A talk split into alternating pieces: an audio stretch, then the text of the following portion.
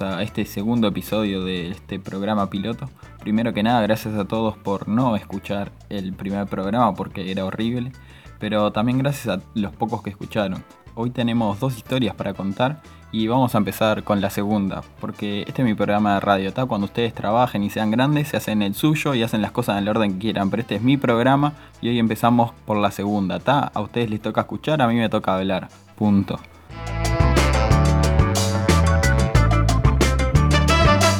Seguramente ustedes están disfrutando un verano espléndido, vacaciones, sol, mosquitos, programas de relleno en la tele y en la radio, nenes corriendo en pelotas mientras mean en la playa, y como no podía ser de otra manera... La pareja había salido de Tres Cruces sobre las diecisiete horas. A la altura de Boulevard y Galicia se tomaron un taxi. Allí, el taxista literalmente los paseó por Montevideo. Desde Tres Cruces hasta el buceo, donde solicitaron ser trasladados, demoró cuarenta y cinco minutos y les cobró mil quinientos pesos. La pareja, sabiéndose engañada, increpó al taxista, quien tras una discusión aceptó bajar la tarifa a doscientos pesos. Pero además, cuando la pareja bajaba, el taxista se fugó con dos celulares, una notebook y una maleta de los alemanes. Bueno, ¿qué quieren? ¿También ustedes tener coronita porque son alemanes? Si a todo el mundo los roban. Forma parte del Uruguay Experience que te vende la Kichichan cuando venís. Lo que pasa es que no te lo dicen porque si no pierdes gracia. Mirá si te van a decir, no, sí, te van a robar, no, es un boludo. Le dan suspenso ahí, además es, es increíble, ¿no? Porque vienen de paseo y se quejan que los pasean. Si estás de paseo, obvio que te van a pasear. Se quejan encima. Sí, es precioso ahí, además, el recorrido que le hizo el tachero es, es fantástico. Le mostró el Estadio Centenario, oh, pasaron por ahí donde empezó el Mundial, pasaron por el Clínica. Le mostró el Quique Gavilán ahí donde estaba, precioso, que ahora es un hospital. Donde degollaban pollo y reinaba la fritanga, ahora te arreglan el infarto que te dio comer todas esas porquerías. Y a los turistas no le gusta nada, los pasea, dice encima, como despectivamente, y sí, si sos turista.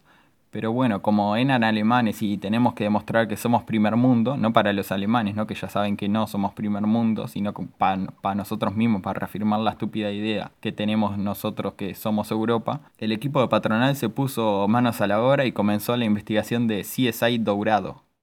Ellos, luego del evento, cuatro días después, identificaron un taxi en el puerto de Montevideo, se trasladaron a, a la parte de cruceros, que lo recibió Claudia, que es nuestra traductora. Pasó un taximetrista, le pareció que podía ser él, le mostramos fotos, dicen que no es él, pero asimismo lo citamos al conductor hoy a las diecisiete para que venga acá a la gremial y probablemente que ellos puedan tener una charla para ver si es que, que eh, face to face puedan identificarlo. Claro, ahora el Dorado te habla inglés, el face to face, se está ayornando ahí para competir con el Uber y está yendo a clase de English para que el Uber imperialista no le coma los talones. Son veinte fichas, monster. ¿Por dónde te llevo, my friend? ¿O será que de tanto esperar al llamar al ciento cuarenta y uno ya sabe todas las canciones del disco de Coldplay y Amy Winehouse enteras? Después de hacer un searching, apareció el tachero que les robó las cosas a los alemanes. No por el equipo del guardián que tiene montado Dorado, que en realidad es él tomando mate con la camisa esa espantosa de Antel que parece que va a arreglar los A D S L. Dorado, ¿cuándo venís a casa a conectarme el A D S L Dorado? Sino porque el, el tachero se presentó por su propia cuenta a la policía. El taxista Osvaldo Vera se presentó ante la policía cuando se enteró lo sucedido y estuvo detenido treinta y cuatro horas. Allanaron su casa y no pudieron encontrar pruebas de lo que denunciaron los turistas. Por supuesto que no encontraron nada, pero qué ingenuidad. Ya sabemos todos que Dorado no puntó alto en las pruebas PISA, pero obvio que no vas a encontrar nada si en realidad llegás por el tipo mismo que vino a decir que no hizo nada. Hola, sí, vengo a decir que no hice nada, pero en mi casa tengo dos iPads en alemán escondidos en el microondas. Después Bonomi quiere acabar con el narcotráfico, la hinchada de Peñarol y la mafia de las estampitas en los bondis, pero no puede ganarle en inteligencia a un tachero que no sabe ni hablar spanglish. Y si no me creen, escuchen. En ningún momento hubo esa violencia que ellos dijeron en el taxi. Ellos eh, eran personas muy cerradas, yo ya he llevado muchos extranjeros. La semana pasada yo llevé un japonés que no le entendía nada. No, no, no, no, no, no, no, no, no, eh, no, eh, no. A ver, Osvaldito, no es que sean cerrados. El cerrado sos vos, ¿está? En el mundo hay una cosa que se llama idiomas. Y bueno, Osvaldito, pasa que no todos hablan el mismo idioma. Y cuando la gente cita diferente se encuentra, Osvaldito, pasa que no se pueden comunicar, porque claro, hablan diferentes idiomas. Por eso es importante ir a la escuela, saber escribir, aprender idiomas, portarse bien con los compañeritos, Osvaldito, y salir del tupper, que parece que es algo para lo que no tenés mucho talento. Pero no importa, Osvaldito, porque todo se puede en esta vida, solo hay que ponerle voluntad y salir adelante. Así que sé menos papanata y hace como Dobrado, que al menos intenta inventarte que sabe inglés. La cosa es que Osvaldito dio su conferencia de prensa, le faltó mandarle saludos a la madre, pero dijo que todo lo que denunciaron los alemanes era mentira. Dijo que en realidad no fueron mil quinientos sino doscientos pesos, que en realidad nunca hubo un enfrentamiento como ellos dijeron y que no tenían ningún iPad. I see dead people. También dijo que Kessman no es Kessman y que yo no estoy hablando, sino que soy un holograma creado por los alemanes y que todo esto es una Matrix de la Bayer para desprestigiar a la familia del taxi. Porque si hay algo que es el taxi es una familia, ¿verdad? Qué linda familia, una familia con una mampara en el medio en la que tenés que hablar a los gritos porque no te oyen o no te escuchan o te están cagando como Osvaldito. Una familia que cuando más la precisás porque llueve, nunca está ahí, ¿verdad? Qué familia, qué linda la familia del taxi, porque si algo es Osvaldito es un tipo de familia. Lo que destacar, que es un excelente trabajador, un buen padre de familia. Pará, pará, pará ahí. Me encanta cuando usan es un hombre de familia para justificar que alguien es bueno. ¿Qué tendrá que ver, no? No, sí, mirá, mató a tres personas y afanó a medio pueblo, pero tiene tres pibes divinos. Como si los nazis hubieran llegado un meteorito a la Tierra, no tenían familia. Mengele nació en el útero de un orangután y Kebels, por ese nombre, debe haber salido de la mezcla de la gárgara de cerveza con pasta de dientes de algún alemán. Por supuesto que tenían familia, pero lo más divertido de todo es que cuando intenta defenderlo, Dorado termina embarrándola más. Él se presentó voluntariamente, hay muchos elementos a favor, y tiene una familia constituida y tiene antecedentes en que en varias oportunidades y con objeto de más valor, tuvo una actitud destacada. Ah, no sé si llegan a escuchar, pero Osvaldito le dice, de más valor no, dale Dobrado, deja de tirar fruta. Incluso en esa conferencia de prensa dijo que había un compañero gestión, como dice él, que había estado casi un año preso por una señora que lo denunció por violación y que después lo dejaron libre porque comprobaron que la señora tenía problemas mentales. Pero o no quería tanto al compañero como dice, o está exagerando como siempre, porque buscamos y en la prensa, la verdad, un caso así no hay. El caso más parecido que pudimos encontrar es de una señora que denunció que un tachero la rapiñó en dos mil trece y por eso el compañero estuvo preso casi un mes, no un año, como dice Dorado, y lo dejaron libre porque se comprobó que él no estaba donde robaron a la señora. Entonces no es que la señora está loca, me parece que los locos son otros, pero bueno. Además, Dobra, ahora que hablas English, déjame decirte, Dobra, todos sabemos que nadie devuelve nada. Y para muestra, basta este tachero, perdón, conductor de taxi, no de Montevideo, sino de Artigas, que cuando devolvió plata y un celular que un turista se había olvidado, hicieron un informe para mostrar lo bueno que es el hombre en la televisión. Y tuvieron que ir hasta Artigas, no en Montevideo. Y, ta, y le, le, le, también le alcancé el celular que dejaba la, la niña supuestamente. Lo dejó en el costado para, no sé, para abrir la puerta y se bajó corriendo y, y se olvidó. ¿Cinco mil dólares puede ser que sean? Sean cinco mil. ¿Cinco mil no. dólares y un celular de, de más de veinte mil pesos? Sí, más o menos veinte mil pesos que hacía poquitos días lo habían regalado.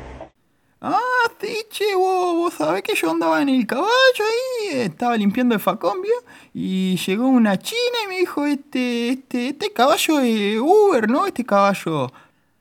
Pero la joyita joyita para cerrar este informe de C S I Dorado es la pregunta que le hace el periodista al conductor de taxi.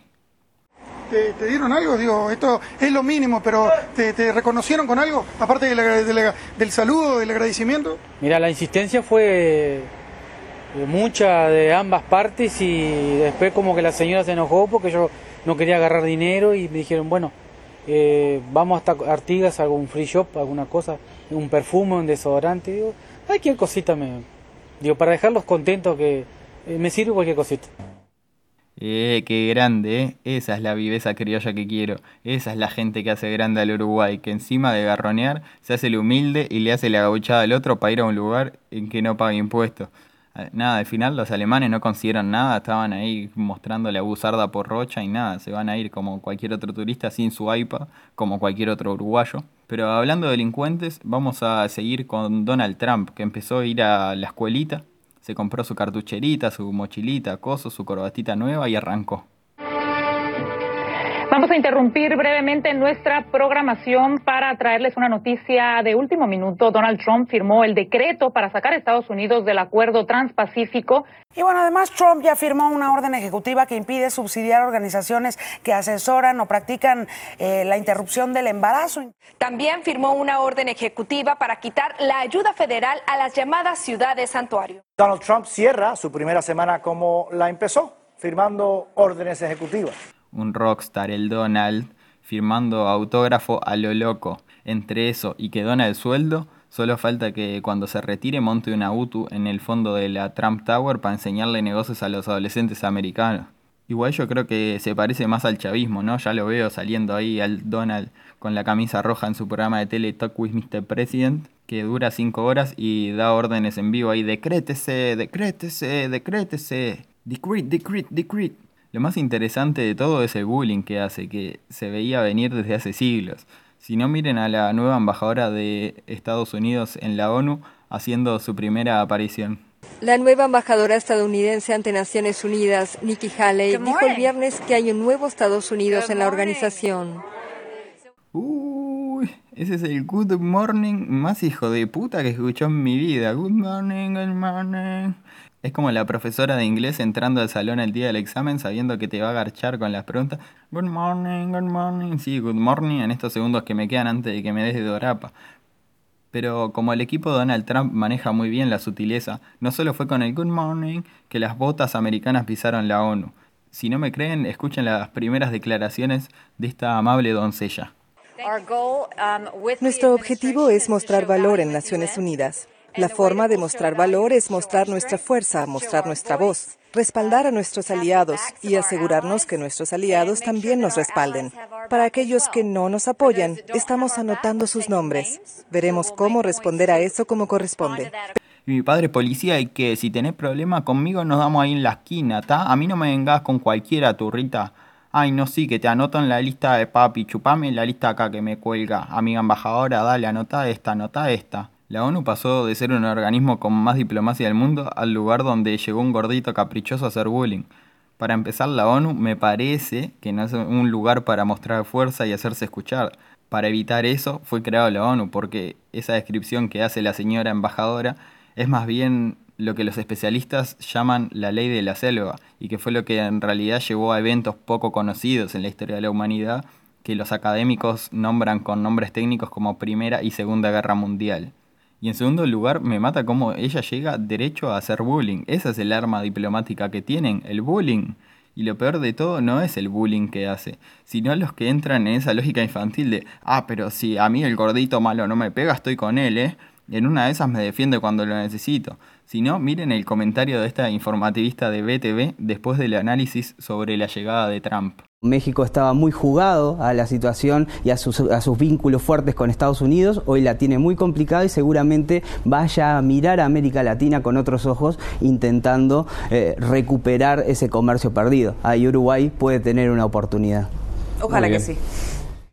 No, no, ¿cómo que ojalá que sí? Es como que está viendo por la ventana que se le prende fuego a la casa al vecino y su principal pensamiento es uy, qué suerte que no me pasó a mí. Deberían hacer una sección en B T V Noticias llamada Desgracias con Suerte. Hoy en Desgracias con Suerte murieron todos los pasajeros de un auto que se estrelló en Punta del Este, pero por suerte eran todos argentinos. En el ámbito deportivo, buenas noticias, porque cayó el avión que llevaba a un jugador de la selección brasilera que ahora no va a poder estar en el partido frente a Uruguay por las eliminatorias. Yo pensé que era un tema de Tenfield nomás eso del cinismo, pero se ve que es una política del canal. Pero el autógrafo de Donald Trump que más odio levantó en América Latina fue sin dudas este. El mundo amanece en alerta ante el anuncio del presidente Donald Trump de construiremos un muro. Así anunció en Twitter el mandatario la intención de firmar hoy una orden ejecutiva que impulsa la edificación de un muro entre México y los Estados Unidos, dando paso al cumplimiento de una de sus principales promesas de campaña. Sí, lo que más aterra de Donald Trump es que todos están descubriendo que es en serio. Es como una obra de teatro que todos querían ver y ahora descubrieron que no era una obra, sino que era verdad y que la obra de teatro dura cuatro años. Igual me encanta el dramatismo que le pone la amiga. El mundo amanece en alerta. Sí, ¿qué pasó? Agarra un rifle. Donald Trump construyó un muro. Ah, mija, para eso me despertás, qué rompebola. Déjame seguir durmiendo tranquilos, igual hay un muro hecho ahí ya en la frontera. Aparte no escuchaste a lo de B T V, si nos viene bárbaro que construyan el muro, así nos compran más naranja. ¿Cómo? ¿Que no ves B T V porque es horrible? Bueno, ahí tenés un punto, pero igual déjame dormir y no me jodas más. En realidad todo empezó antes de que firmara el decreto. Empezó como toda pelea adolescente, en Twitter.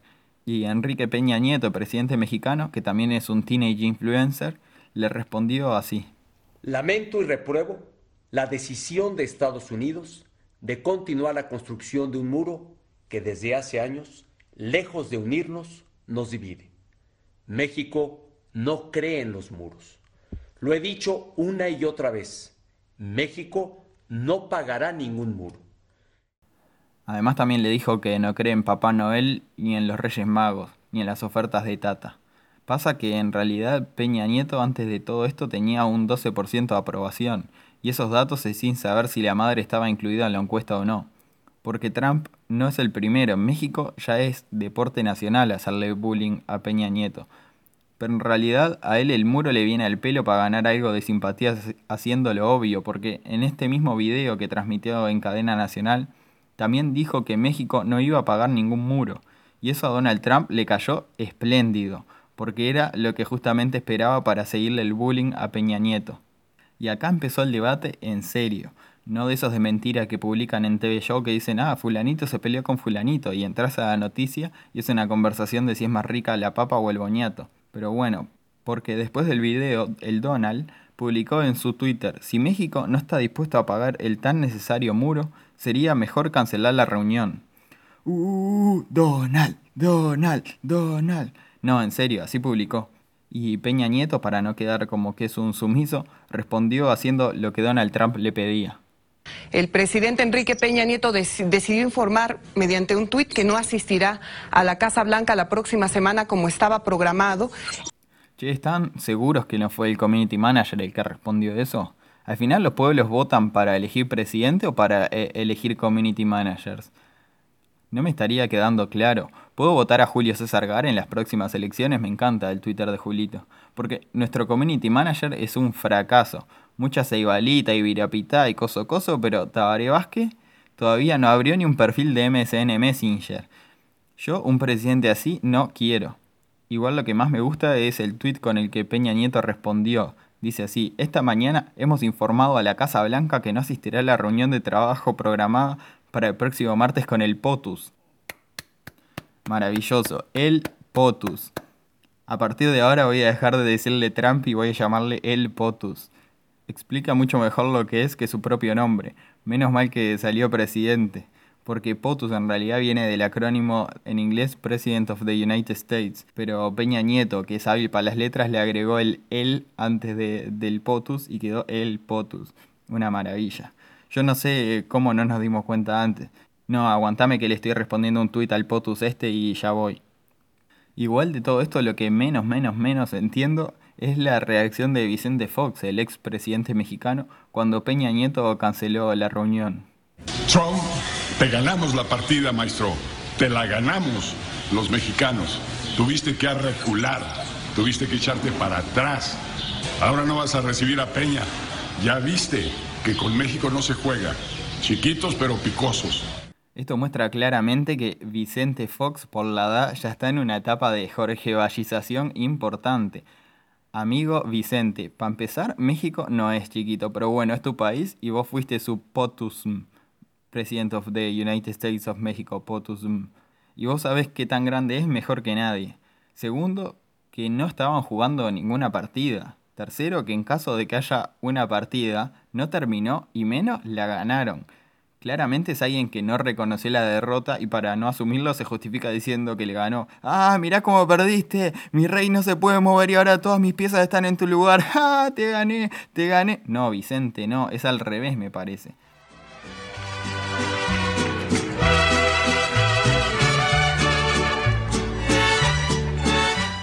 A pesar de todo, Peña Nieto salió como un campeón de la situación, pero Trump igual, perdón, el POTUS, igual salió firme en construir el muro y en la idea de que los mexicanos van a pagar por él. Por eso desde este programa tenemos una propuesta para apoyar a nuestros amigos mexicanos. Estuvimos pensando y llegamos a la conclusión que los mexicanos no son buenos para construir muros, pero sí son muy buenos para pintarlos. Hay muchos muralistas mexicanos famosos y sería una pena, por ejemplo, que construyeran un muro en la Embajada de Estados Unidos en Montevideo para homenajear a los muralistas mexicanos. En el año dos mil tres, la Embajada de Estados Unidos de Montevideo, que queda sobre la Rambla en el barrio Palermo, gastó más de un millón de dólares en remodelar el paseo que está junto al edificio. Y al menos hasta el año dos mil tres, durante más de diez años, han pagado el mantenimiento y la limpieza del lugar. Ahora no pudimos encontrar si lo siguen haciendo. Técnicamente se llama Paseo Luis Piera, pero ellos insisten en llamarle Espacio George Washington. Por eso nosotros tenemos una nueva propuesta de cómo llamarle al lugar. Y sería una verdadera pena que ese lugar que los americanos han pagado con sus impuestos y que han cuidado durante tantos años, pero que es de la Intendencia de Montevideo, termine siendo un lugar para homenajear a los muros mexicanos. Y lo peor de todo, que le construyan un muro para poner obras mexicanas y que le tape la preciosa vista que tienen hacia el mar. Por eso, desde este programa, tenemos un anuncio para hacerles. Empezamos una campaña para juntar firmas para que esa parte del Paseo Luis Piera pase a llamarse Plaza del Muralismo Mexicano. Y para que en el próximo presupuesto participativo del municipio B se construya un muro sobre la embajada para poner obras de artistas mexicanos y así homenajearlos y taparle la vista a la embajada, pero para homenajear a los mexicanos. Pueden entrar a doble u doble u doble u punto facebook punto com barra podcast piloto y ahí van a ver la causa en change punto org. Firman, la comentan, la comparten, hacen lo que quieran y hacen que la causa crezca. Así hacemos el homenaje a los muralistas mexicanos al lado de la Embajada de Estados Unidos. doble u doble u doble u punto facebook punto com barra podcast piloto y hacemos que los mexicanos tengan su propio muro y los americanos paguen parte de él. No llores, porque cantando se alegran, cielito lindo, los corazones.